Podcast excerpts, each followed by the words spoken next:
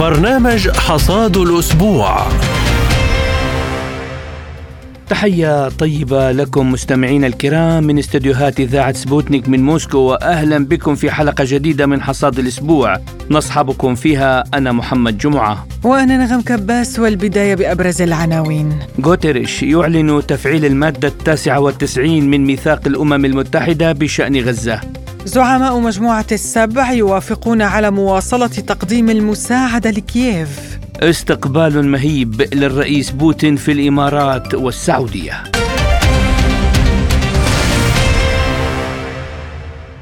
دخلت الحرب على غزة شهرها الثالث على التوالي وتستمر القوات الإسرائيلية في قصف كامل للمدن والمحافظات في القطاع. وتحديدا مدينة خان يونس جنوبا وسط مخاوف أممية من أزمة إنسانية جديدة. وأعلن الأمين العام للأمم المتحدة أنطونيو غوتيريش تفعيل المادة التاسعة والتسعين من ميثاق الأمم المتحدة للمرة الأولى منذ توليه منصبه والتي تعد أقوى أداة يمتلكها في إطار الميثاق وحذر في خطاب لمجلس الأمن الدولي من أن حرب إسرائيل على قطاع غزة قد تؤدي إلى تفاقم التهديدات القائمة للسلم والأمن الدوليين. من جهته اعتبر وزير خارجية إسرائيل إيلي كوهين أن ولاية غوتيرش تهديد للسلم العالمي مشيرا إلى أن طلبه هذا يشكل دعما لمنظمة حماس الإرهابية وتصديقا على قتل المسنين واختطاف الأطفال واغتصاب النساء بينما أعلنت منظمة العفو الدولية بأن ذخائر أمريكية تقدر بالآلاف الأطنان نقلت بحرا وجوا تسببت في مقتل المدنيين خلال الغارات الجوية التي يشنها الطيران الإسرائيلي على غزة. وللحديث أكثر عن آخر تطورات الحرب على غزة نستضيف معنا الخبير بالشؤون الإسرائيلية الدكتور أحمد رفيق عوض. أهلا بك دكتور أحمد في حصاد الأسبوع. أهلا وسهلا بكم. أهلا. وأبدأ معك من إعلان غوتيريش بتفعيل المادة التاسعة والتسعين من ميثاق الأمم المتحدة بشأن غزة. دكتور يعني ما هي هذه المادة التي طالب بتفعيلها غوتيريش وأثارت غضب إسرائيل؟ هذه المادة حسب ما أعرف يعني على الأقل معرفتي القليلة في القانون الدولي آه هذه المادة تسمح لمجلس الأمن آه بأن بأن تتدخل لوقف إطلاق النار أو وقف أي نزاع. إذا كان هذا النزاع يؤدي إلى آه، الخلخلة الأمن الإقليمي والدولي أو يؤثر بتداعياته على أمن العالم وشعوبه. وبالتالي المجلس الأمن له الحق في أن يتدخل حتى لو لم يتوجه إليه أحد.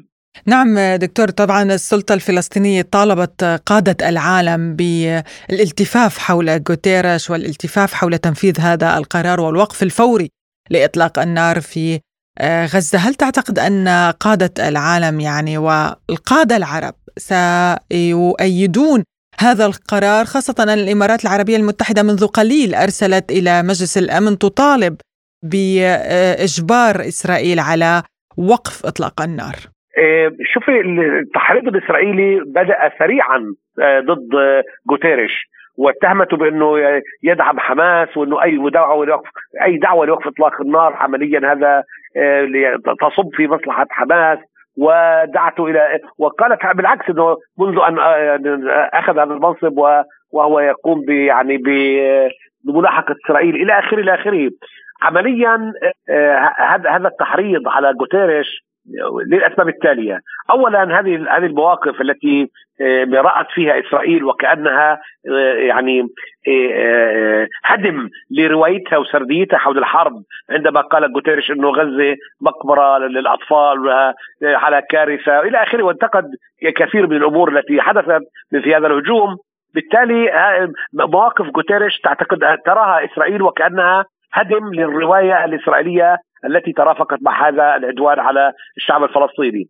اثنين آه، عمليا هذا تركيز للجهد الدولي في وقف اطلاق النار الذي ترى في إسرائيل إنه كأنه آه، عمليا هدية لحركة حماس وانتصار لها. لهذا السبب هذا التحريض على غوتيريش قد قد يأتي بنتائج. قد يأتي بنتائج لأنه عمليا في هناك ثلاث دول كبرى أعضاء في مجلس الأمن هم بيدعموا يدعموا إسرائيل ومشاركين في الحرب على الفلسطينيين وبالتالي آه، قد يكون هناك تشويش وإسرائيل يعني ماهرة مش ماهرة لأنه هناك قوى غربية استعمارية تدعمها في مواقفها وتتبنى مواقفها وتصبح أكثر تشددا منها يعني. الآن هل إنه هذا الأمر يطرح على العالم كله؟ وعلى فكرة يبدو إنه إسرائيل يعني تحصد سوء أعمالها. إنها عمليا وكانها تريد أن تحكم العالم. وكأنها تريد أن تكون العالم ما هو الصواب ما هو الخطأ ما هو المواقف اللي مع الخير ومع ضد وضد وضد الشر. صحيح إنه هاي المعركة برأيي إنها قد تكون معركة أقصد معركة على جوتيرش قد تكون معركة وعي معركة معركة لوبيات معركة آه، آه، قوى قوى متعددة. آه، صحيح إنه برأيي إنه هذه معركة يعني تستحق أيضا إنه دول كثيرة عربية وغير عربية أنه تقول الذي يجب أن الذي يجب أن يقال بمعنى إنه هذه حرب إبادة وإنه هذه الحرب يجب أن تتوقف وإنه إسرائيل مش هي اللي بتحدد للعالم شو يعمل وشو ما يعملش. برأيي إنه هذه حرب تستحق كما قلت. وتاكيدا على كلامك دكتور إنه إسرائيل وأمريكا وهذه الغطرسة الآن تناقش إسرائيل والولايات المتحدة إنشاء قوة بحرية في البحر الأحمر بسبب أنصار الله في اليمن طبعا فهل يعني هذا بالأساس فتح جبهة ثانية في منطقة الخليج العربي؟ آه، صحيح أنه يعني هذا الحرب التي تشنها إسرائيل على قطاع غزة الآن تنتقل لأن تكون ليس فقط إقليمية وإنما آه، عالمية لأنه؟ الآن الحرب على يعني ممرات مائية، هذه الممرات المائية اللي هي يعني تؤثر على إمدادات النفط، الغذاء، الدواء، الصناعات، التجارة الدولية وبالتالي هذا يمس بأمن شعوب كثيرة. الآن لم يعد هناك يعني هذه الحرب التي المجنونة والعبثية التي تفسدها إسرائيل هذه لها تداعيات. تصل الآن أن تكون دولية. هي أصلا أصلا هذه الحرب أيضا فيها يعني بعد دولي لأنه عمليا إذا تم آه، تخريب أو تدمير أو وقف التجارة العالمية اللي فيه تمر منه البحر الأحمر هذا ياثر على مثلا طريق الحرير اللي آه، يعني اللي هي فكرة صينية وتمدد صيني في العالم. وهذا إذا عمليا أيضا سيؤثر على طريق التوابل القاد الذي يخطط له أن يأتي من الهند ثم الخليج ثم إسرائيل ثم أوروبا، اذا بالتالي نحن نتحدث هنا عن نفوذ دولي وتنافس دولي، إذا هذه الحرب على قطاع غزة ليست حربا بين إسرائيل وبين غزة. وعلى فكرة هذا اللي الشعار بيرفعه الإدارة الأمريكية إنه عدم توسيع الصراع لأنه آه هذا الصراع ممكن يتوسع وقاعد بيتوسع أصلا وبيطب في في في التوازنات والنفوذ الدولي والمتسارع في منطقتنا. الآن نتحدث هنا عن آه، ممرات مائية عن طرق تجارية غايه في الأهمية. اذا بالتالي إذا لم يتم كبح جماح إسرائيل وهذا هذه العقلية الانتقامية آه نعم العالم عمليا يتقدم نحو مواجهات. لا نعرف حجم هذه المواجهات أو ولكن هناك إمكانية لهذه المواجهات. نعم أيضا دكتور مرشح رئاسي قال بأنه سيتم إرسال قوات أمريكية إلى قطاع غزة. ما المخاطر المترتبة على مثل هذه الخطوة برأيك؟ هذا مرة أخرى يؤكد أو يعني يدعم ما أقوله في إجابتي السابقة ما قلت في إجابتي السابقة أنه هذه الحرب بوضح أنها تأخذ أبعاد دولية. إذا بريطانيا أرسلت طائرة تجسس لقطاع غزة، يعني بريطانيا تتدخل فعليا في هذه الحرب، الآن أمريكا تشرف على هذه الحرب، مش بس يعني ترسل قوات، يعني مرسل القوات أصلا، يعني منذ اليوم الأول لهذه الحرب كان هناك إشراف آه، أمريكي ويعني اشتراك أمريكي بهذه الحرب، وأيضا هناك يعني هناك من كتب في مواقع كثيرة وأيضا صحف كثيرة إنه المشاركين في هذه الحرب بريطانيين فرنسيين إيطاليين وأيضا أمريكيين. آه، بالتالي آه، آه، نحن نتحدث هنا عن الأطلسي. الأطلسي يحارب الشعب الفلسطيني في غزة ومش بس في غزة على فكرة. اذا بالتالي في هناك أبعاد دولية. عندما نتحدث عن أبعاد دولية نتحدث عن الصورة المقابلة يعني الصين هل تتأثر في ما يجري في قطاع غزة؟ نعم. لأنه هذا هذه هذه الحرب قد تمس حلفائها وأصدقائها في المنطقة ونفوذها أيضا وقد يقطع نفوذها أو يعني نفوذها يتآكل في قارة أفريقيا وأيضا في منطقة الشرق الأوسط. روسيا نفس الشيء روسيا دولة آه، آه، يعني دولة عالمية ولها ولها نفوذ ولها مصالح والوجود الأطلسي في شرق المتوسط أيضا يؤثر على الوجود الروسي وعلى النفوذ الروسي وعلى المصالح الروسية. مهما مهما كانت الدبلوماسية الروسية دبلوماسية يعني بالغة الحنكة. ولكن في لحظة من اللحظات لا تنفع الحنكة لأنه الناتو مش بس بتحرش بالمصالح الروسية والصينية لا بيأثر عليها وبوقفها وبيمنعها أيضا. بالتالي نحن أمام تداعيات جيوسياسية قد آه، قد آه، قد يعني تنفجر في أي لحظة. الحرب على غزة ليست حربا محلية. لا واضح إنها هي حرب قد تأخذ أبعاد إقليمية أو هي أخذت الأبعاد الإقليمية طبعا ولكن نتحدث هنا عن أبعاد دولية وهذا نعم نبحث عن أبعاد دولية والأمر يتدحرج بسرعة. مرة أخرى أعود وأقول أن الإدارة الأمريكية تدرك ذلك وتدرك أن مصالحها قد تتضرر ولهذا السبب تبعث مبعوثيها وزير خارجيتها أنه يجعل من يقلص الصراع حتى لا يتطور لأنه بيعرف بالضبط عن شو الكلام وشو المقصود. وفي مشهد آخر لأوروبا أيضا دعا مسؤول السياسة الخارجية في الاتحاد الأوروبي جوزيف بوريل دعا إسرائيل إلى منح الأمم المتحدة الفرصة لدعم السكان في غزة. هل ستسمح تل أبيب لمنظمة دولية بالمشاركة على سبيل المثال إعادة إعمار غزة؟ إيه، هذا اولا ما يقول هذا الرجل في نفاق شديد جدا جدا. بدل انه يكون يطلب وقف إطلاق النار بيحكي عن المساعدات. يعني هذا أيضا ازدواجيه هائله على فكرة أوروبا تسقط اخلاقيا وسياسيا وامنيا وتثبت أنها ذيل للسياسة الأمريكية.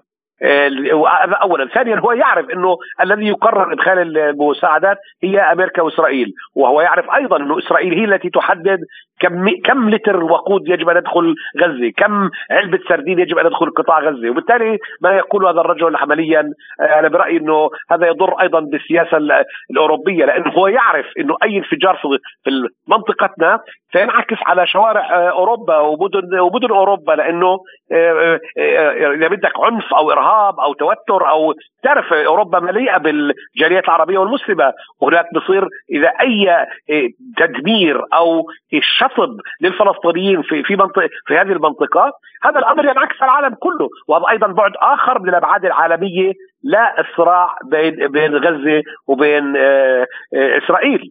لهذا السبب ما يقوله جوزيف بوريل أنا برأيي إنه مزدوج مزدوج يعني منافق ومزدوج المعايير.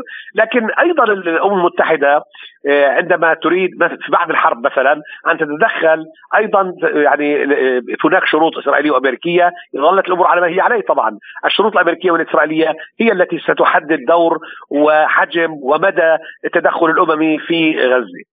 نعم يعني أيضا دكتور وزير الدفاع الإسرائيلي توعد حزب الله بأنه سيعيده إلى ما وراء البحار يعني ماذا يقصد وزير الدفاع؟ هل هم ينوون بعد قطاع غزة والانتهاء من هذا العدوان الانتقال إلى جنوب لبنان؟ هم يعني هناك آه، حرب صغيرة تجري على الحدود بين لبنان وإسرائيل، حرب صغيرة ولولا انه هناك في كوابح متعددة لاندلعت حرب يعني حرب طاحنة بين الطرفين. ولكن واضح إنه لكل آه، أسبابه ولكل حساباته تجعل من هذه الحرب بوتيره منخفضة. ولكن في حالة إنه إسرائيل يعني آه، حققت أهدافها في غزة وأنا أشك في ذلك تماما آه، إسرائيل ست يعني ستفكر ألف مرة قبل أن تذهب إلى جنوب لبنان لتحارب آه، حزب الله. لأنه يعني أعتقد أنها ستخرج من الحرب مع غزة وهي منهكة وستعيد حساباتها كلها وقد يكون الأمور أكثر تعقيدا من ذلك. ولا أريد أن أتوقع.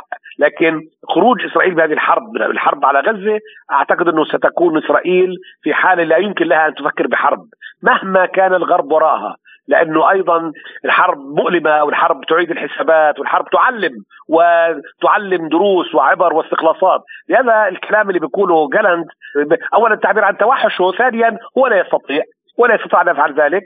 هو يعرف أنه سيقابل ب يعني بردود أفعال قد تخسر كثيرا. لهذا السبب ما يقوله نتنياهو آه، جالند هو أعتقد يقوله بالاستهلاك والتهديد والحرب النفسية ولكن بالتأكيد لا يعنيه بالتأكيد لا يعنيه. نعم شكرا جزيلا لك الخبير بالشأن الإسرائيلي الدكتور أحمد رفيق عوض على هذه المداخلة. شكرا لك. شكرا لك دكتور شكرا لكم. شكرا شكرا.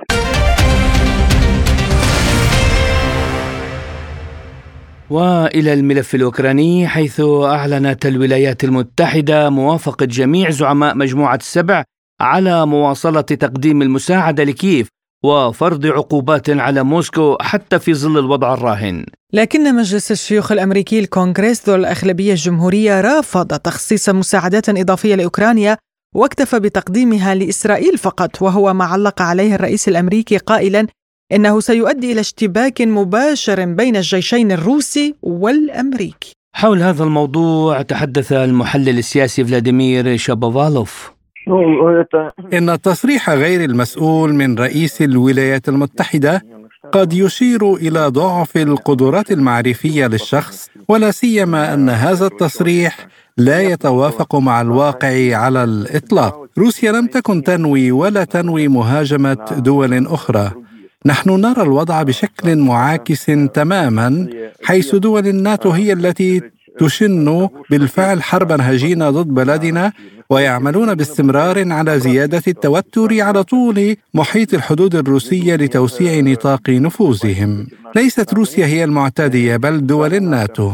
ومن خلال الانحدار إلى مثل هذا الخطاب الساخر يحاول بايدن حل مشاكله الخاصة أي كسب النزاع مع الجمهوريين الذين لا يريدون تخصيص المزيد من الأموال الأمريكية للعمليات العسكرية في أوكرانيا. ويمكن تفسير تصريحه بطريقة أنه إذا لم يتم تخصيص الأموال لأوكرانيا فإن الولايات المتحدة ستبدأ حربا مع روسيا. وهذا أمر غير مقبول على الإطلاق بالنسبة لشخص يشغل منصب رئيس دولة نووية. وللخوض في هذا الموضوع ينضم إلينا عبر الهاتف المستشار السياسي وأستاذ العلاقات الدولية الدكتور حامد فارس. أهلا بك دكتور في برنامج حصاد الأسبوع. أهلا بك يا نغم هانم واهلا بالأستاذ محمد ودائما سعداء بالتواصل معكم. ونحن أيضا يعني الكونغرس يرفض إرسال مساعدات إلى كييف ولكن مجموعة السبع تعلن بأنها ستستمر بهذه المساعدات وبتمويل الحرب يعني هل نفهم من هذا أن الولايات المتحدة تحاول التخفيف من وطأة تكلفة فاتورة آه، المساعدات لأوكرانيا والتخفيف عن يعني خزينتها بالاتجاه نحو منظمات أخرى ومجموعات أخرى؟ طبعا يا فندم يعني هناك حالة من الانقسام الداخلي الحاد في الداخل الأمريكي على اعتبار أن آه، هناك إدراك من دوائر صنع القرار في الولايات المتحدة الأمريكية من رغبة آه، الرئيس بايدن الذي يريد إرسال المساعدات إلى أوكرانيا في ظل رفض الكونجرس هذه الخطوة لأن هذا يثقل ميزانية وعلى التي تقع على كاهل دافعي الضرائب في الولايات المتحدة الأمريكية وبالتالي أرى أن هناك رغبة حقيقية من قبل أعضاء الكونجرس لتحميل تكاليف حرب أوكرانيا للاتحاد الأوروبي ولمجموعة السبع لأن هناك ضغوط حقيقية لأن يعني حرب إسرائيل على قطاع غزة أو العدوان الإسرائيلي على قطاع غزة يعني يمثل ضغط أيضا على الإدارة الأمريكية ويمثل ضغط حقيقي على الميزانية الأمريكية. نرى أن الإدارة الأمريكية منذ بداية العدوان على غزة قامت بإرسال حوالي 8 مليار وأكثر من 200 طائرة عسكرية بالإضافة إلى رفض حتى الآن موافقة الكونجرس الأمريكي على حزب مساعدات جديدة لإسرائيل تقدر ب 14.3 من عشرة وبالتالي أرى أن هناك اكتشاف للمواقف الحقيقية لإدارة بايدن التي تسعى إلى تأجيج الصراع في أوكرانيا لكي ينجح في الانتخابات القادمة وتكون عامل مهم جدا في الداخل الأمريكي لتحقيق التوافق المنشود ولكن على حساب الشعب الأمريكي. نعم. والبيت الأبيض الآن يعترف بأنه لا يستطيع تقديم تقرير عن جميع الأسلحة الموردة إلى كييف.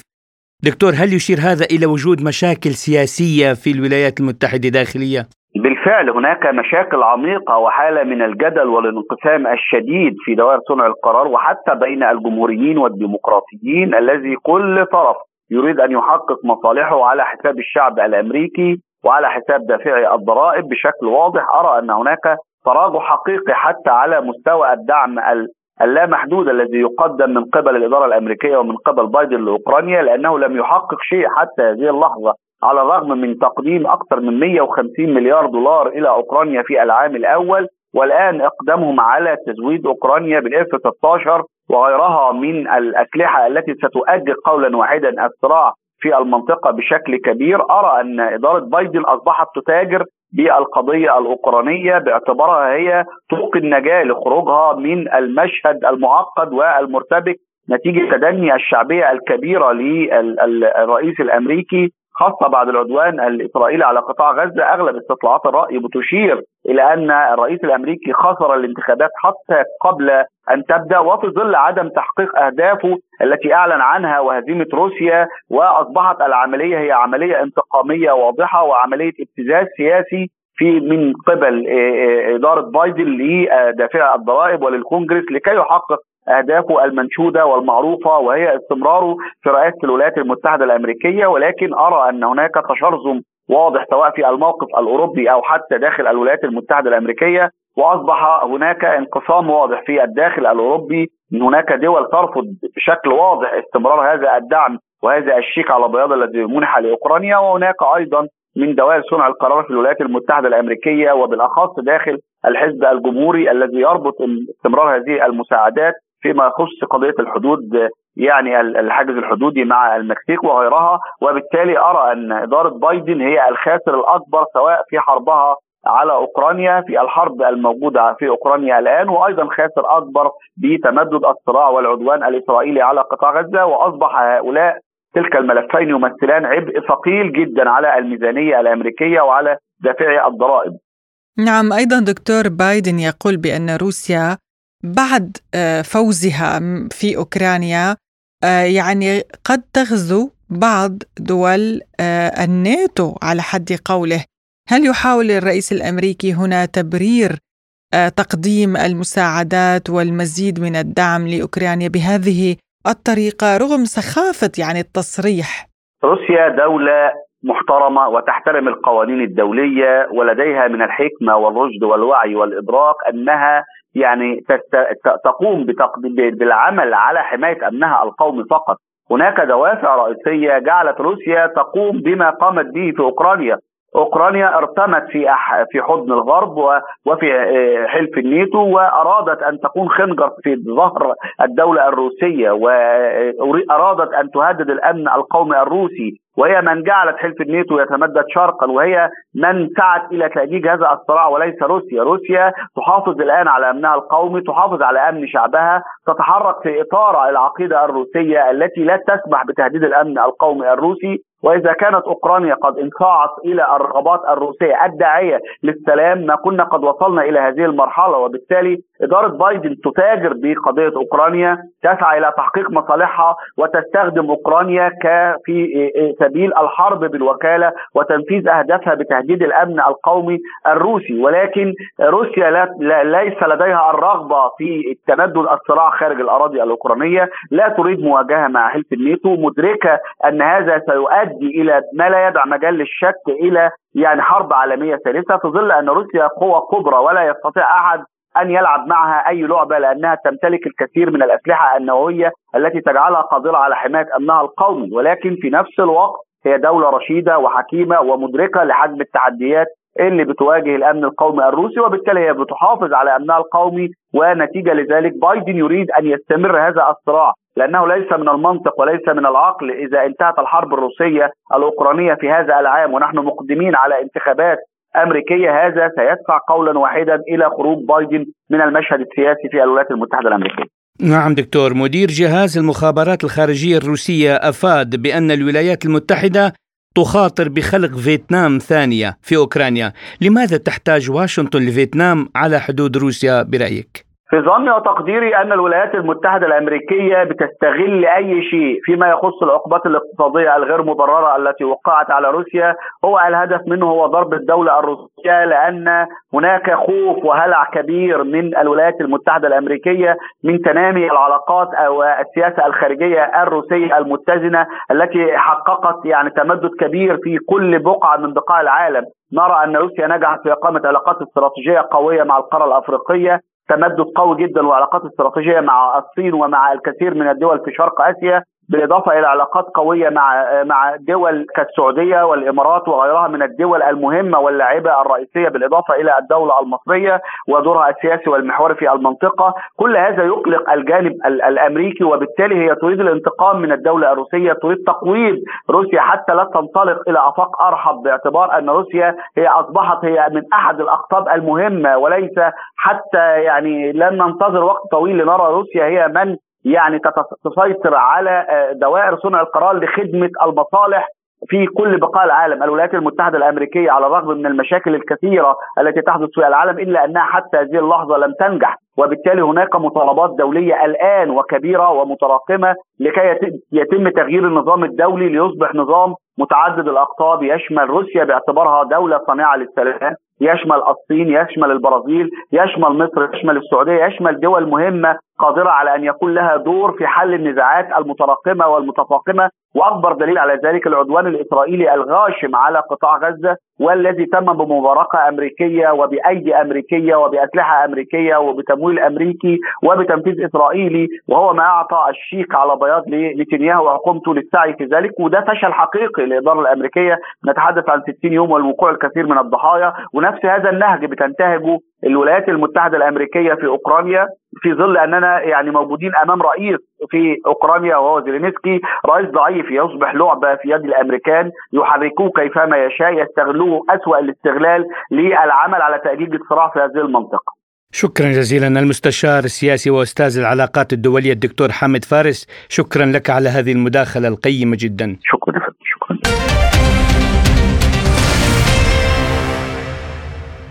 وإلى الزيارة التي قام بها الرئيس الروسي فلاديمير بوتين إلى الإمارات والمملكة العربية السعودية حيث دعا بوتين نظيره الإماراتي محمد بن زايد آل نهيان إلى حضور قمة بريكس في مدينة كازان المخطط عقدها في أواخر العام المقبل موضحا أن الإمارات هي الشريك التجاري الرئيسي لروسيا في العالم العربي. وقال بوتين لقد ارتفع حجم التجارة العام الماضي بنسبة 67.7% واعتقد أنه سيكون أكبر هذا العام وينطبق الشيء نفسه على النشاط الاستثماري ويتم أيضا تعزيز التعاون الصناعي نحن نتعاون على الساحة الدولية ودولة الإمارات العربية المتحدة تقدم مساهمه كبيرة في استقرار الوضع في العالم كعضو غير دائم في مجلس الأمن التابع للأمم المتحدة وبطبيعة الحال سنبحث الأوضاع في أكثر المناطق سخونة ولا سيما الصراع العربي الفلسطيني الإسرائيلي وسأطلعكم بالطبع على الوضع فيما يخص الأزمة الأوكرانية. بدوره قال الرئيس الإماراتي: في العام الماضي زاد حجم التبادل التجاري غير النفطي بنحو 109% وهذا الرقم مؤشر على النقله الكبيره وغير المسبوقه التي تشهدها العلاقات الثنائية يسعدنا أن نواصل معكم تعزيز هذه العلاقات وتوسيع مجالات التعاون في مزيد من النمو والتطور. وللتعليق على هذا الموضوع ينضم إلينا عبر الهاتف المحلل السياسي الإماراتي الأستاذ محمد الحمادي. أهلا وسهلا بك أستاذ محمد في برنامج حصاد الأسبوع. أهلا وسهلا فيك وجميع المستمعين. نعم يعني نبدأ من هذه الزيارة التي قام بها الرئيس الروسي إلى دولة الإمارات العربية المتحدة. ما أهميتها في ظل الظروف التي تمر بها المنطقة؟ زيارة الرئيس الروسي بوتين بلا شك زيارة يعني تحظى باهتمام كبير. والجميع حقيقة كمراقبين ومتابعين ينظرون إلى هذه الزيارة باهتمام ومن خلال تفاصيل هذه الزيارة ومن خلال أبعادها كذلك في نفس الوقت. اليوم روسيا حضورها في المنطقة أصبح حضور مؤثر حضور فعال بلا شك. وشخصية الرئيس بوتين التي استطاعت حقيقة أن تفتح القنوات مع دول المنطقة تشجع الجميع على أن تكون هناك علاقات متطورة مع روسيا في مختلف المجالات. واليوم ربما النظر إلى روسيا آه، كصديق وكشريك وكحليف ربما أصبحت أكثر من الوقت الماضي. وهذا الأمر آه، أعتقد يحسب للرئيس بوتين آه، والمجهود الذي بذله حقيقة خلال السنوات الأخيرة الماضية. نعم أستاذ محمد يعني ما الدور المتوقع أن تلعبه روسيا في مستقبل المنطقة؟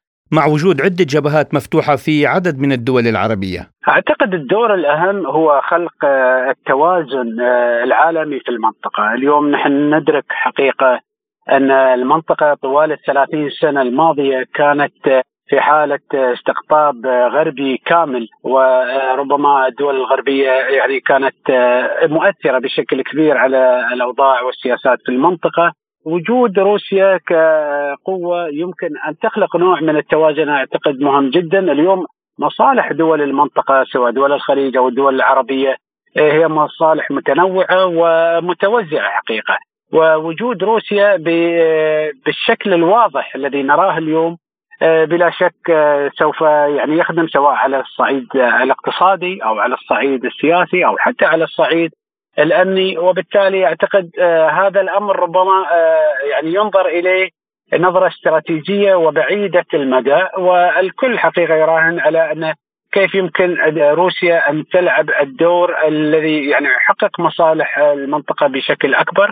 وربما زيارة الرئيس للإمارات والسعودية في نفس الوقت كانت زيارة آه، مهمة ولها رسائلها آه، البعيدة. نعم أيضا الإمارات يعني وفي لفتة جميلة استقبلت الرئيس بوتين استقبالا مهيبا. الطائرات والمقاتلات في سماء أبو ظبي آه، رسمت العلم الروسي. يعني ما دلالات هذا الحفاوة هذه الحفاوة في الاستقبال للرئيس بوتين؟ آه، ضيوف دولة الإمارات الكبار حقيقة دائما يحتفى بهم هذا الاحتفال الكبير والرئيس بوتين علاقاته بدولة الإمارات علاقات آه، قوية ومميزة. وربما من لاحظ آه، لقاء صاحب السمو الشيخ محمد بن زايد رئيس الدولة ببوتين والحوار الذي دار بينهما والنقاش والقضايا التي تم النقاش حولها يدل على عمق هذه العلاقة على معرفة الطرفين لبعضهما البعض على احترام الطرفين لبعضهما البعض طبعا آه، روسيا بحجمها الكبير ربما في المنطقة وتأثيرها الكبير دولة الإمارات صحيح هي دولة جغرافية دولة صغيرة ولكن تأثير تأثير دولة الإمارات وعلاقات علاقات دولة الإمارات الدولية كبيرة جدا. ثقلها الاقليمي كمان آه، ثقل مهم جدا وبالتالي أنا أعتقد الرئيس آه، الروسي يدرك هذا الأمر والشيخ محمد بن زايد كذلك يعرف تماما آه، التأثير الروسي والحجم الروسي كذلك سواء دوليا أو اقليميا وبالتالي هذا الاستقبال وهذه الحفاوة ليست بالغريبة على ضيف كبير على دولة الإمارات مثل الرئيس بوتين. المحلل السياسي الإماراتي الأستاذ محمد الحمادي شكرا لك على هذه المداخلة القيمة. شكرا لكم. شكرا جزيلا. وبعد الإمارات توجه الرئيس بوتين إلى المملكة العربية السعودية حيث تبادل مع ولي العهد السعودي محمد بن سلمان وجهات النظر حول الوضع في الشرق الأوسط وأوكرانيا وأكدا مواصلة تنسيق الجهود للحفاظ على السلام والأمن الدوليين. وجاء في بيان مشترك نشر على موقع الكريملين ناقش الجانبان تطورات الأوضاع في فلسطين وأعربا عن قلقهما العميق إزاء الكارثة الإنسانية في غزة وشددا على ضرورة إنهاء العمليات العسكرية في الأراضي الفلسطينية فضلا عن ضرورة حماية المدنيين وفقا للقانون الدولي والقانون الانساني الدولي. وشدد الطرفان على ضرورة تمكين المنظمات الإنسانية الدولية من القيام بدورها في تقديم المساعدات الإنسانية والإغاثية للشعب الفلسطيني. بما في ذلك منظمات الأمم المتحدة وخاصة وكالة الأمم المتحدة لإغاثة وتشغيل اللاجئين الفلسطينيين في الشرق الأدنى ودعم جهودهم في هذا الصدد. أما فيما يتعلق بالأزمة في أوكرانيا أعرب الجانب الروسي عن تقديره للجهود الإنسانية والسياسية التي يقوم بها ولي العهد محمد بن سلمان بما في ذلك إطلاق سراع عدد من السجناء من جنسيات مختلفة والجهود المستمرة في هذا الاتجاه. وفيما يتعلق باليمن أكد الجانبان الدعم الكامل للجهود الدولية والإقليمية لتحقيق حل سياسي شامل للأزمة اليمنية. وثمن الجانب الروسي عاليا جهود المملكة في تعزيز الحوار والمصالحة بين الأطراف اليمنية وتسهيل إيصال المساعدات الإنسانية إلى كافة مناطق اليمن وأيضا الدعم المالي الذي تقدمه المملكة للتغلب على الظروف المالية الصعبة التي تواجه الحكومة اليمنية. حول هذا الموضوع قال المحلل السياسي السعودي الدكتور سعد بن عبد الله الحامد لسبوتنيك طبعا لا شك بأن فعلا المنطقة الآن تشهد العديد من التغيرات يعني على الجانب السياسي. ومن المهم جدا الآن أن تتم هذه الزيارة الآن بين المملكه بين المملكة العربية السعودية ويعني في ظل وجود يعني الرئيس بوتين. هناك زخم كبير للعديد من يعني تفعيل وتعزيز الجوانب العديدة الجوانب الاقتصادية، الجوانب الاستراتيجية، الجوانب العسكرية. ولذلك أنا حتى في التصريح الذي يعني طلعت عليه للكرملين بأن هنالك جوانب يعني يرغب الرئيس بوتين من التطرق إليها يعني في ضمن العلاقات العلاقات الثنائية والمصالح المشتركة بين البلدين.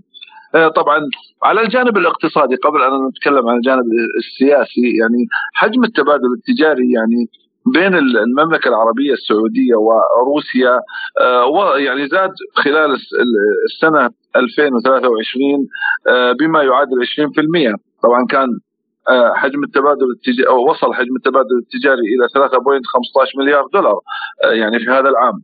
آه، وفي عام 2021 وصل أيضا التبادل التجاري إلى 1.5 مليار دولار.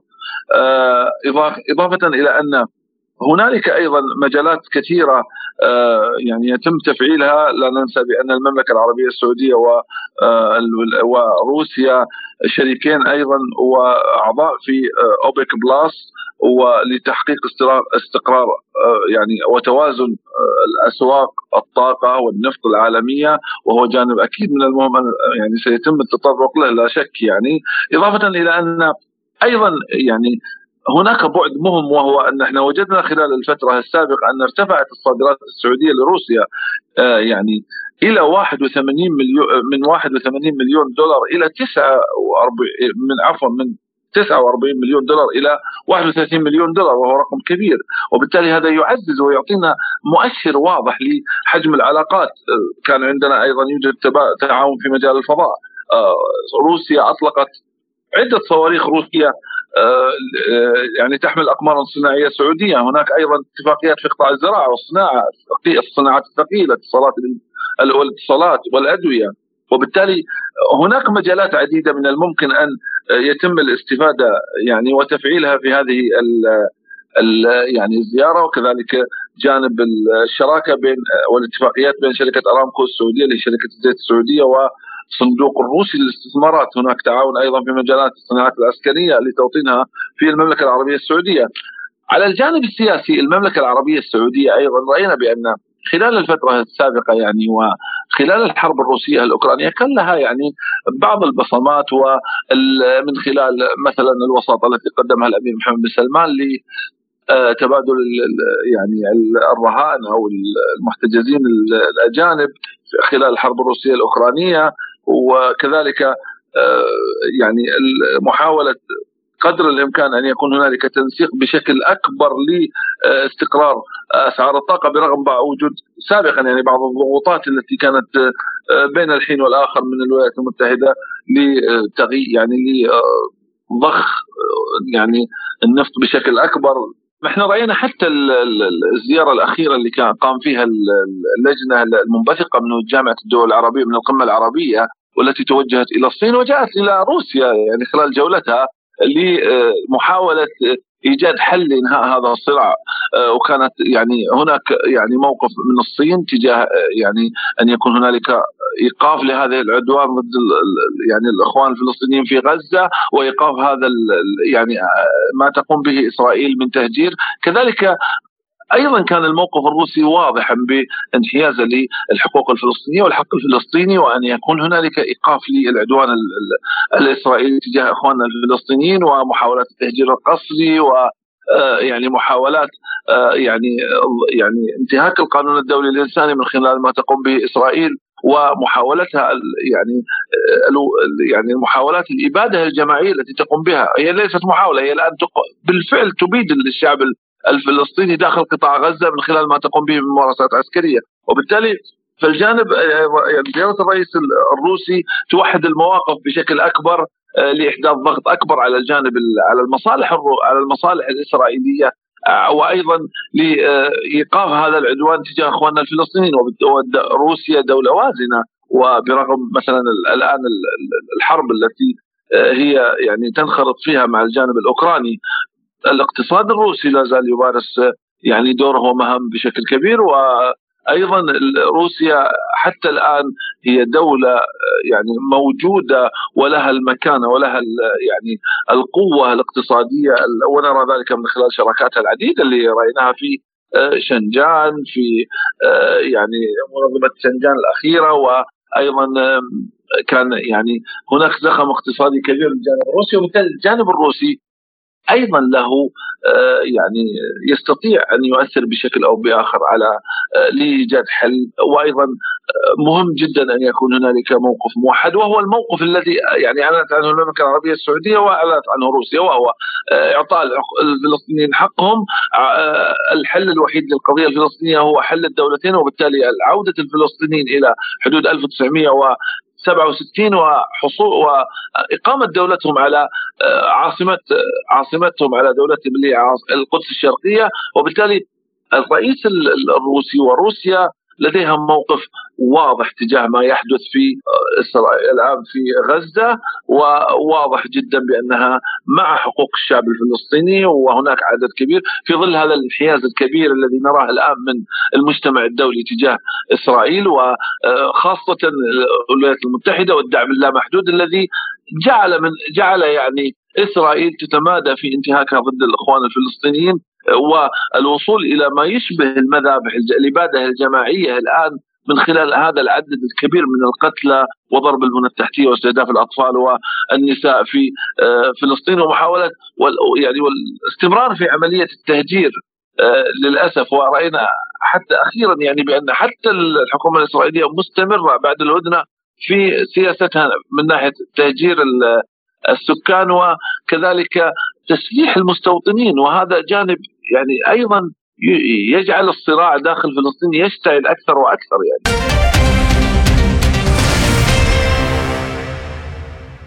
وإلى السودان حيث قررت الوساطه السعودية الأمريكية في منبر جدة تعليق جولة التفاوض بين الجيش السوداني وقوات الدعم السريع إلى أجل غير مسمى على أن يغادر الوفدان لإجراء مشاورات مع القيادة بعد إخفاق الأطراف في تنفيذ إجراءات بناء الثقة وإنهاء الوجود العسكري في المدن الرئيسية. وركزت محادثات جدة على مواضيع محددة لتسهيل إيصال المساعدات الإنسانية وتحقيق وقف إطلاق النار وغيره من إجراءات بناء الثقة تمهيدا للتوصل إلى وقف دائم للأعمال العدائية. وعن أسباب فشل الاتفاق بين الجيش السوداني والدعم السريع تحدث لسبوتنيك آه، الخبير بالشأن السوداني الكابتن عادل مفتي. وهو طبعا موضوع القضايا الإنسانية ده ما متفق عليه وتم توقيعه الشهر الماضي تقريبا. أما الآن انه الناس كانت ماشية لوقت الحرب وكانت ماشية لوقت العزائيات آه، بين الدعم السريع وبين القوات المسلحة السودانية. و هذه الجولة كانت جولة هامة جدا ومهمة جدا. ولكن إذا نحن رجعنا للأسباب الحقيقية هي الأسباب الأولى التي يعني أرسلت الاتفاق الأول اللي هو الخروج من منازل المواطنين طبعا أنت عارف الخرطوم الآن موجود فيها الدعم السريع في كل أغلب المنازل الموجودة في الخرطوم. وكان الطلب من طلب القوات المسلحة السودانية خروج الدعم السريع من منازل المواطنين وتغيير الارتكازات الموجودة. فدي كانت اهم سبب إنه افشل هذه المفاوضات لأنه الآن آه، أغلب آه، سكان الخرطوم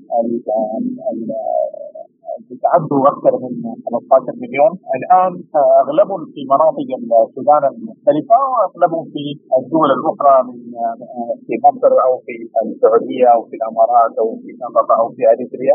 يعني متقسمين بين هذه الدول. فافتكر إنه المفاوضات هذا الحكم بتاعي إنه سبب عدم عدم خروج الدعم السريع من منازل المواطنين وعن رأيه بكيفية بناء الثقة للتوصل إلى وقف دائم للأعمال القتالية والاشتباكات قال المفتي. والله أنا أفتكر إنه اهم نقطة اللي هي خروج الدعم السريع من منازل المواطنين يعني دي المنطقة وكانت يعني الناس يتحدثوا عن وجود ارتكازات أمام المنازل وكذا الدعم السريع كان اخترع هذه الاختراعات الأولى. ولكن الآن بدون الخروج الدعم السريع من منازل المواطنين أفتكر دي ما حتكون في أي نوع من كهدنة أو وقف عدائيات ولا غيره لأنه المتضرر هو المواطن السوداني المتضرر هو الناس السكان الموجودين في الخرطوم الآن.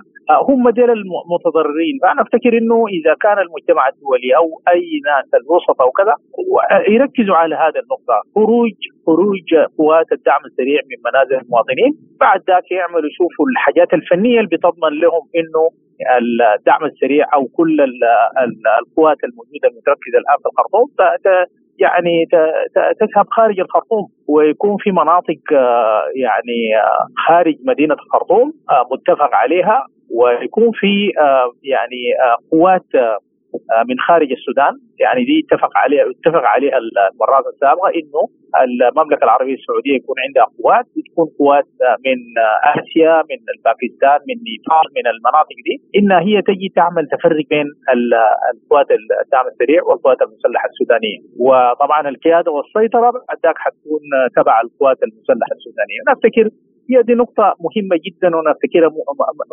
نقطة محورية إذا لم يتفق عليها فما حيكون أي نوع من الحل العسكري أو الحرب دي حتكون تنتصر أحد الأطراف، فانا أفتكر دي واحدة من الحاجات المهمة جدا الناس المفروض تركز عليها، خروج قوات الدعم السريع من منازل المواطنين. وعن السيناريوهات المتوقعة بعد هذا الفشل قال المفتي. والله شوف الآن الحرب الآن مستعرة الآن في الخرطوم وأيضا في مناطق السودان الأخرى وأيضا نعم الحرب تحولت جزء كبير منها إلى دارفور. آه، وحصلت بعض المتغيرات مثلا دخول الحركات المسلحة وقوفها لجانب القوات المسلحة السودانية دي برضو حتعمل نوع من التغيير على الأرض. وأيضا حتعمل نوع من التغيير بين القبائل الموجودة خاصة قبائل دارفور. فأنا أفتكر إنه المرحلة الجاية دي مرحلة بتاعت إنه الناس لازم يعني تضع الحكمة وصوت العقل لأنه فنحن الضرر آه، ما عايزين الأضرار تزيد لأنه كل ما تزيد الحرب افرازات الحرب تكون أكبر وأكثر وبيتضرر منها المواطن السوداني. فأنا أفتكر المرحلة الجاية الآن في برضو الإيقاد الليقاد عندهم اجتماع وأيضا الدول الأفريقية عندها دور لكن أنا أفتكر إنه ده الموضوع ده بيرجع إلى القوى المدنية السودانية وكيف إنها هي تقدر تدير الأزمة دي أو تدير هذا الحوار بطريقة عقلانية وتقنع آه، الأطراف في إنه أول حاجة خروج الدعم السريع من منازل المواطنين وتغيير هذه الارتكازات التي تحدثوا عنها الآن. فأنا أفتكر في حاجات هي جوهرية هي إذا أنت نظرت لها إذا إنه القوات المسلحة السودانية هي واحدة من الشروط العايزاه ده أيضا عايزينها آه، سكان الخرطوم وأيضا عايزة عايزة أغلبية الشعب السوداني المتضرر من وجود هذه القوات في داخل مدنهم أو داخل منازلهم. وعما إذا كان من الممكن استبعاد أي حل سياسي للأزمة السودانية في هذه المرحلة أضاف المفتي آه لا الحل السياسي هو متوازي مع الحل العسكري فانا أفتكر إنه الأطراف السودانيه الأطراف السودانية أنا شايف إنه رئيس القوات المسلحة السودانية القائد العام للقوات المسلحة السودانية ورئيس مجلس السيادة يعني دعا إنه الحل يكون داخل الخرطوم، نحن أيضا من الناس اللي بنفضل إنه الحل المدني السياسي ده إنه المدنيين السودانيين يجتمعوا داخل الخرطوم ويجتمعوا لإنه يشوفوا حل لمشكلتهم وهم أيضا يجتمعوا إنه بأهدافهم واستراتيجيتهم وكيفيه وقف الحرب. فدي واحدة من الحاجات إحنا أفتكرها مهمة جدا إنه تواجد أو وجود كل القوى المدنية على الأقل في مدينة بور السودان. آه، يصلوا لاتفاقات أو يصلوا إلى آه، أهداف مشتركة لوقف الحرب وعليها الناس كلها ممكن تعمل مع بعض لأنه الفترة الجاية دي فترة فترة حرجة جدا زي ما ذكرنا في المرات السابقة إنه كل ما طول الحرب كل ما يعني يتعقد الحل ويتعقد الموقف وبتكون في بعض الاشتراطات ممكن تكون تعجيزية إذا زادت هذه الحرب ومشت إلى حرب قبلية أو أو يعني يعني جهوية أو امتدت إلى مدن أخرى خارج السودان. ولكن نتمنى إنه آه هذه ما تحصل كلها بإذن الله تعالى. واتمنى إنه الناس تصل لاتفاق آه بأسرع ما يمكن. واتمنى إنه الدعم السريع يلتزم بالخروج من منازل المواطنين. موضوعنا التالي عن وصول سفينة مساعدة روسية تحمل 25 ألف طن من الحبوب إلى الصومال لمساعدته في مواجهة آثار الفيضانات التي ضربته. وتمثل تلك المساعدات التي حصلت عليها مقديشو جزءا من التعهدات التي تحدث عنها الرئيس الروسي فلاديمير بوتين في القمة الروسية الإفريقية التي عقدت في يوليو تموز الماضي. وأشارت الوكالة الصومالية لإدارة الكوارث إلى أن مراسم وصول السفينة لاقت ترحيبا من مختلف المسؤولين ومن بينهم وزير الداخلية الصومالي أحمد الفقي وتم تسليم الشحنة رسميا من قبل السفير الروسي في الصومال وجيبوتي ورحبت الحكومة الصومالية بالمساعدة الروسية وأعربت عن امتنانها لدعم البلاد. وعن أهمية هذا التوجه الروسي بإرسال الحبوب إلى الصومال وغيره من الدول الإفريقية تحدث لسبوتنيك المختص بالشأن الإفريقي الأستاذ إدريس حميد. أيضا آه، هذا الدعم الروسي آه، نعرف أن العالم يعاني من أزمة اقتصادية بسبب الحرب وبسبب سياسات أوكرانيا التي ورطت نفسها في صراع مع جارتها روسيا الاتحادية والتي دفعتها إليها الولايات المتحدة الأمريكية التي تبحث عن مصالحها ولا تعير أي اهتمام للمصالح الأوكرانية، فحدث خلل في موضوع بيع القمح وأيضا في الأمن الغذائي لتستفيد الولايات المتحدة الأمريكية من أجل بيع القمح لأوروبا وغيرها، فيجب أن نفهم أن الولايات المتحدة الأمريكية تحاول أن تسيطر على العالم وعلى اقتصاد العالم ولا يهمها الشعوب وحالة الشعوب وفقر هذه الدول. وعن تأثير ذلك على ضمان الأمن الغذائي في القارة والعالم قال حميد نعلم أن الاتحاد السوفيتي السابق ارتبط بعلاقات قوية مع مختلف دول العالم ومنها الدول الإفريقية وقد ساهم في دعم حركات التحرر وقدم المساعدات الفنية والعلمية والعسكرية للقارة الأفريقية. وقد آه، توقفت العلاقات الروسية آه، الإفريقية ما بعد انهيار الاتحاد السوفيتي لتعود من جديد في إطار استراتيجية جديدة آه، نحو القارة وفي إطار الصراع على القارة بين الولايات المتحدة الأمريكية من جهة والصين وروسيا من جهة. فوجدت الدول الإفريقية في الاتحاد السوفي في روسيا الاتحادية ملاذ مهم للدعم. فيما يتعلق بالصومال نعرف أن الاتحاد السوفيتي السابق كان يرتبط بعلاقات مع الصومال علاقات مهمة في الستينات وأوائل السبعينات قبل أن يتغير توجه آه، الصومال في عهد الرئيس سياد بري نحو الولايات المتحدة الأمريكية. آه، الآن الصومال التي تحاول أن تعيد بناء نفسها بعد الحرب الأهلية التي شهدتها فوجدت في روسيا وجهة مهمة لعلاقات اقتصادية وعلاقات في مختلف المجالات هذا هذا الدعم هو مهم جدا للصومال وأيضا نعرف أن روسيا قدمت الدعم القمح كما وعد الرئيس فلاديمير بوتين مجانا في ظل الأزمة الاقتصادية التي نتجت عن عن الحرب في أوكرانيا. وعن موقف الغرب الذي يروج لشحنات الحبوب الأوكرانية علما أنها لا تشكل سوى نسبة ضئيلة من الإمدادات العالمية، قال حميد. أما فيما يتعلق بموقف الغرب الغرب يعني من خلال محاولة محاصرة روسيا من خلال دعم أوكرانيا فهو يسعى إلى إلى إلى إلى خلق أزمة أزمة غذاء وأيضا إيقاف التقدم الروسي والتطور التي تشهده روسيا الاتحادية آه، في مختلف المجالات. فنلاحظ ان ان ان إن السياسة الأمريكية آه، والسياسة الغربية تعتمد على على على على المساومة وعلى شروط تربطها بالديمقراطية وما الديمقراطية التي أصبحت شماعة والآن الدول الأفريقية آه، ملت من الولايات المتحدة الأمريكية، ملت من فرنسا، ملت من سياسه فرنسا ولعل خروج فرنسا من أفريقيا المتسارع هو دليل على أن الشعوب الأفريقية تريد أن تعود إلى إلى محور جديد إلى توجه جديد وهو توجه الاتحاد الروسي والصين التي آه، دخلت إلى أفريقيا. فهناك يعني صراع ولكن أعتقد ان أن المزايا التي تقدمها روسيا آه، هي مزايا مهمة مزايا تعيد تجديد العلاقات التاريخية مع الدول الإفريقية ومن خلال الدعم في شتى المجالات.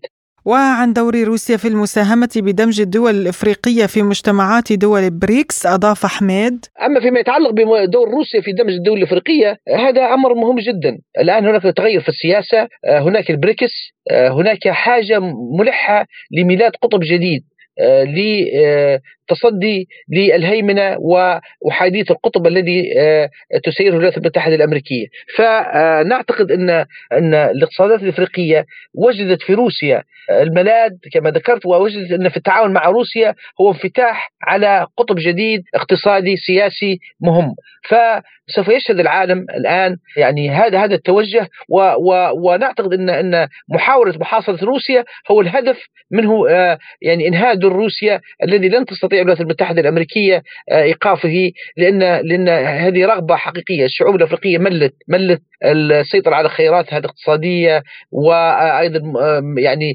نشوف الشباب الأفريقي الذي يهاجر آه، تاركا وطنه من أجل الذهاب إلى أوروبا التي الآن اكتظت. أيضا الاتحاد الأوروبي يعاني الآن من سياسات أمريكا تبعية للولايات المتحدة الأمريكية وما التقدم الآن الذي تحدثه روسيا في في في أوكرانيا. هو خير دليل على فشل السياسة الأمريكية والسياسة الغربية التي قدمت أكثر من 400 مليار لأوكرانيا والدعم العسكري وفي النهاية آه، لاحظنا هذا الفشل الذي سوف يتضح قريبا.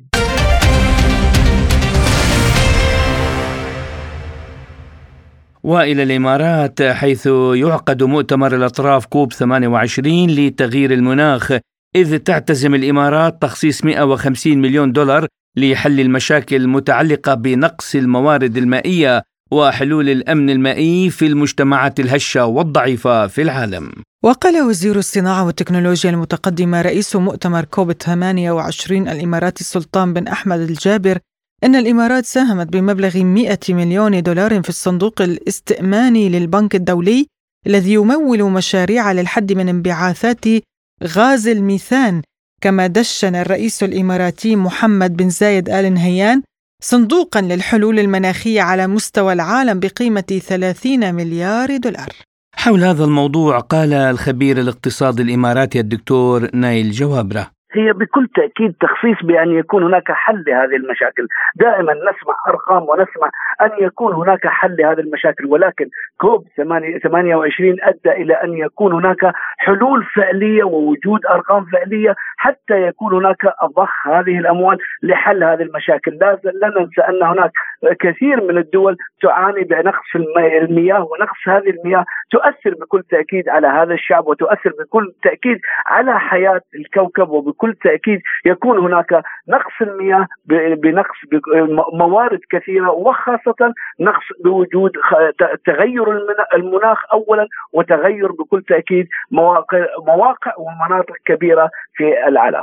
هو يساهم بشكل كبير ولا ننسى أن الآن وصلنا إلى النقطة 28 وأن يكون هناك حلول جذرية بالنسبة إلى بالنسبة إلى المناطق التي تتأثر بشكل كبير من المناخ لا ننسى الآن درجات الحرارة، وجود أيضا هناك العواصف ووجود مناطق بعدها تتأثر بأمطار غزيرة وهو ما يؤثر بأن يكون هناك عوامل سلبية في المستقبل، كوب 28 عليه أن يكون هناك جزء لا يتجزأ بأن يكون هناك ضوابط بكل تأكيد من المناخ. لا ننسى أن هناك ظهور أيضا باتجاه الدول المصد المنتجة للنفط أن يكون هناك الانبعاثات الكربونية إلى الصفر في عام 2030 وهذا ما يجعل هناك دعم كبير.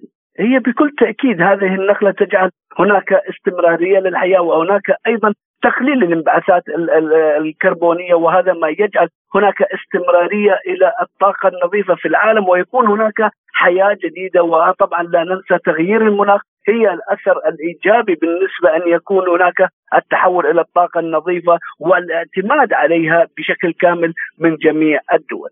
هي بكل تأكيد تؤثر بشكل سلبي وهذا ما يجعل هناك أن يكون توافقات بشكل كبير بين الدول في الفترة الحالية وخاصة بعدما كان هناك تغير في العامين الماضيين بشكل كبير بتغيير المناخ إن كان من عواصف وإن كانت من وجود أمطار غزيرة وهو ما يجعل هناك بعض المناطق التي كانت تشهد هذه العواصف وتشهد الأمطار قد نفذ منها بشكل كبير وهذا ما يؤثر بشكل سلبي في المستقبل. هذا التجمع بالنسبة لكوب 28 أن يكون نقلة بشكل كبير إلى العالم ونقلة بالنسبة إلى المناخ ويكون هناك عقد جديد بالنسبة إلى المناخ المتقدم واتجاه إلى الطاقة النظيفة وعدم التأثر بها في المستقبل. وهي جميعها وبداها الشيخ محمد بن زايد رئيس الدولة بأن يكون هناك الصندوق 30 مليار دولار لتجميع 250 مليار دولار بأن يكون هناك دعم لهذه الدعم للدول ودعم إلى المناخ ودعم بشكل كبير أن يكون هذا الصندوق للدول التي تحتاج إلى دعم بشكل كبير في الفترة القادمة. هذا الصندوق سوف يكون له الأثر الإيجابي لكي يكون هناك نقلة بشكل كبير إلى الدول والنظرة طبعا بشكل أكبر إلى كيفية, المنا... كيفية تأثير المناخ على كوكبنا بشكل كامل. بهذا الملف نختم حلقة اليوم من حصاد الأسبوع. قدمناها لكم من سبوتنيك في موسكو. أنا نغم كباس. وأنا محمد جمعة. إلى اللقاء.